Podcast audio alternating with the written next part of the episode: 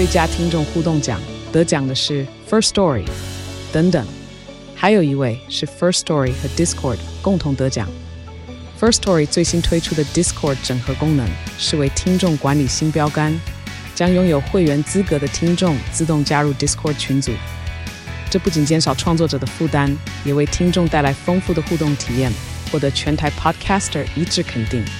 体验这个惊人的功能，立刻点击叙述栏连接，让你与听众互动更上层楼。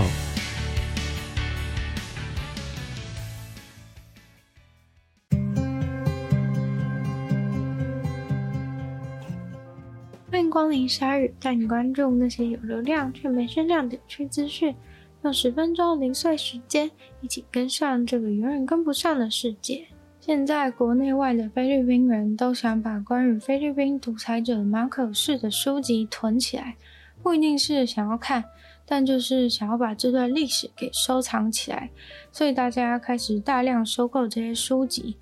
会出现这波收购潮，其实是因为大独裁者马可仕的儿子，绰号“邦邦”的小马可仕，在五月的选举中大获全胜后，成为了菲律宾现任的总统。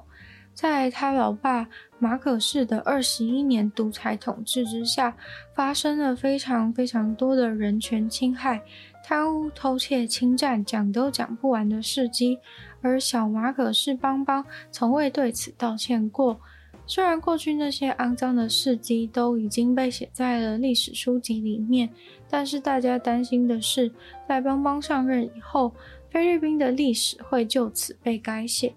有一本非常知名的书叫做《马可仕的戒严再也不要》，这本书是由一位名为罗伯斯的记者所写的。他说，自从五月儿子邦邦选上以后，他的这个著作就瞬间大卖，来自世界各地的读者都疯狂寄信给他，问他说这本书可不可以再版，因为这本书当中记录了非常详尽的戒严时期事件以及受害者的自白。这波买书潮不是一本一本的买，是都一次五本、十本在下单的。也因此，这本书的价格在网络上瞬间翻倍。大家的动作之所以那么快，其实是因为从二零二零年的时候，邦邦他就开始准备竞选总统，他自己都公开的表示，他希望能够改写菲律宾的历史课本。显然，他认为现在的历史课本当中，对他父亲所作所为的叙述有所不满。课本当中形容他父亲创造了腐败又残暴的政府。邦邦说，关于这点，他已经呼吁了多年，让那些掌权者不要教小孩子说谎。但确实，在他爸的领导之下，不知道多少人被随便的关起来、虐待、杀死，贪污挪用公款已知至少一百亿美金以上。邦邦上台的那一天，就有新闻媒体被勒令歇业。出版戒严相关书籍的出版社也马上收到了警告，因为邦邦政府认为那些书籍是在极端化儿童的思考，在儿童心中种下仇恨的种子，而书籍的作者们现在都在担心是否会遭到逮捕。玩游戏的时候花钱买虚拟物品是很常见的事情，但是有些购买的物品却在购买之前无法确定买到的东西到底是什么。这也就是台湾之前有在争取的转蛋法所讨论的内容。购买开宝箱这类产品，就是有可能拿到垃圾，也有可能拿到宝物。而英国政府也对此公开表示，电玩产业如果不针对这个问题做改善的话，政府就会出手立法管制开宝箱这种邪恶的商业手法。例如，有可能直接让未成年禁止接触这类商品，除非有监护人的同意。因为英国发现有非常多的未成年人都因为这类的商品大撒币。在父母不知情的状况下，就花掉大笔的金钱，还有可能什么都没有拿到。英国政府认为，游戏公司或是平台必须要有更多的手段来确保未成年人不受侵害，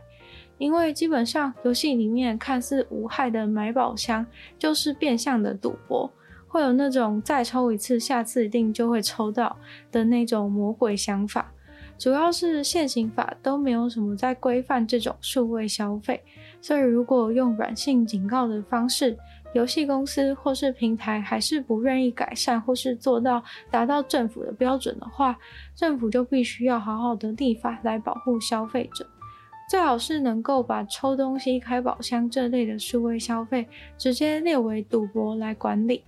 其他国家像是荷兰也早就在推动，要让这种开宝箱的消费直接列为违法的行为。比利时更早在二零一八年就已经深刻的意识到，这类的商业手法其实就是赌博。比利时后来是直接禁止任何种类的这种数位赌博，对电玩产业的影响就是要么游戏在该地区取消这种商品，不然就是整个游戏都要退出。原因是像英国那样只使用年龄限制或是父母同意，根本管不到什么东西。热死，即使不在沙漠，在现在的世界也再也不是一种夸大的说法。欧洲的西南部近期经历了六天持续的热浪，引发了可怕的森林大火。欧洲部分地区也刷新了最高温的记录。法国、葡萄牙、西班牙、希腊的消防队员现在主要的工作都变成森林灭火，几千公顷的土地都在着火，在大火区域来不及撤离的人已经出现了一些伤亡。这已经是欧洲第二场严重的热浪。科学家把热浪发生的原因归咎给气候变迁，同时预测未来会有更加频繁、强烈的极端天气。西班牙已经有至少三百六十人在这一波的热浪当中死亡，温度直接飙升到四十度 C 以上。身体状况比较差的人，一旦调节体温的功能异常，就会热衰竭。上星期五一天之内，西班牙的部分区域温度上升到了四十五度 C，当天就有一百二十三个人被热死。也不只是西班牙，整个南欧这一两周内都面临极端的天气状况。旁边的葡萄牙，从七月七号到七月十三号，也因为天气太热的缘故，热死了两百三十八个人，跟去年前年相比，数字攀升了许多。如同之前鲨语提到，其实没有那么能够耐热的科学研究显示，年纪越大的人越是没有办法有效的调节身体温度，热死的人也通常身体相较一般人虚弱，没有办法快速适应环境。举例来说，上星期五有一位西班牙的六十岁的街道清扫员，就在工作的时候因为太热，直接在街上倒下。虽然马上就被救护车载走，但是到了医院的时候，急诊室的医生一量他的体温竟然高达四十一点六度，当时已经来不及救治，到医院不久后他就死亡了。长期的高温、无限的干旱，让南欧的夏天非常不好过，甚至还有前去灭火的直升机失事，造成一位三十八岁的驾驶员死亡。西班牙总共大约派出了一千位的消防队员，每天都在森林里面灭火。短短一周之内，燃烧范围大约到了两万五千公顷，大约是三万五千个足球场那么大。西班牙也被通报森林大火，总共有三十三起，其中十四起是失控的状态。其他地方像是希腊、摩洛哥也是大火四起。英国则是发布了他们有史以来的第一个高温红色警戒。一只任性的海豚从美国长岛海湾进入以后，一路往上游，已经到了康涅狄格州的河流里面。继上一次有虎鲸游进塞纳河之后，这次竟然换海豚。这只海豚第一次被目击是在上星期四的早上。有附近的渔夫看见他在长岛海湾附近的小艇码头游荡，还把画面录下来放在了 Facebook 上面。后来海生馆的动物救援团队收到了这个通报，就和国家海洋环境组织一起来监测这只海豚的动向。结果隔天海豚又出现在了附近的区域，他们认为这只海豚应该年纪蛮小的，是未成年海豚。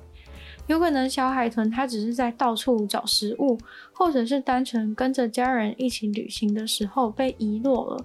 这并不是没有发生过，但是还是不太寻常。团队希望小海豚在没有人为介入的情况下，能够自己就找到回去海里面的路。因为海豚如果待在淡水太久的话，会对它们的皮肤造成伤害或是病变。所以如果他入太久还找不到要怎么回去海里的家的话，救援团队很有可能就会考虑出手带他回家。今天的鲨鱼就到这边结束了，再次感谢今天赞助的会员大男子 James、Jason、KU、毛毛。黑牡丹、Alex Lee、染秋生还有 CCP，那就是希望其他愿意支持鲨鱼创作的朋友，可以在下方找到 Patron 的连接，没有不同的会员等级，还有不同的福利大家参考。那也可以多多的把鲨鱼的节目分享出去，给更多人知道，或者在 Apple Podcast 帮我留星星、写下评论，对这个节目的成长很有帮助。可以在任何留言区的地方留言给我，或者去收听我的另外两个 Podcast，其中一个是女友的纯粹理性批判，里面有时间比较长、主题性内容；另外的话是听说动物。当然就是跟大家分享动物的知识，那也可以订阅我的 YouTube 频道，是追踪我的 IG，那就希望鲨鱼可以继续在每周四跟大家相见，那我们下次见喽，拜拜。